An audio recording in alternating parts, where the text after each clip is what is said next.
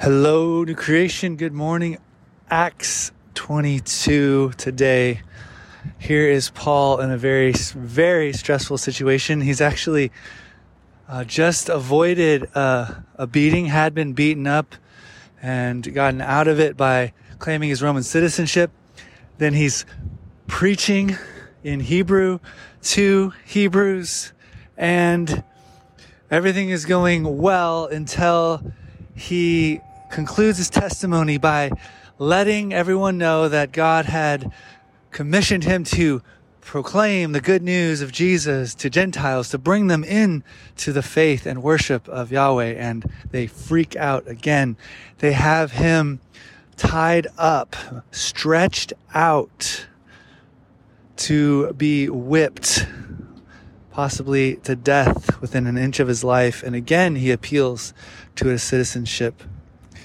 But here is Paul, this amazing conversion, who was just a few years before on the other side, stretching out Christians, whipping them, holding clothes as Stephen was murdered for his faith in Jesus. This is a tremendous transformation, and as his life becomes centered on Jesus, reoriented the direction of his life towards this light and love of Jesus that changes his life and leads him on this mission.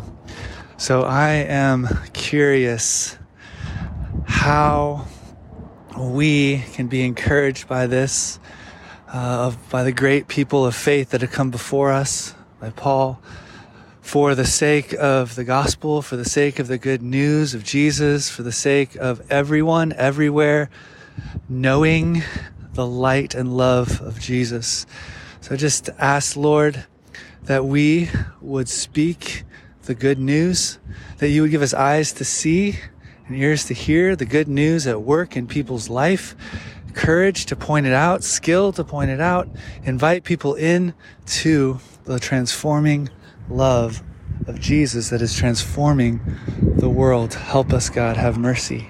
Amen.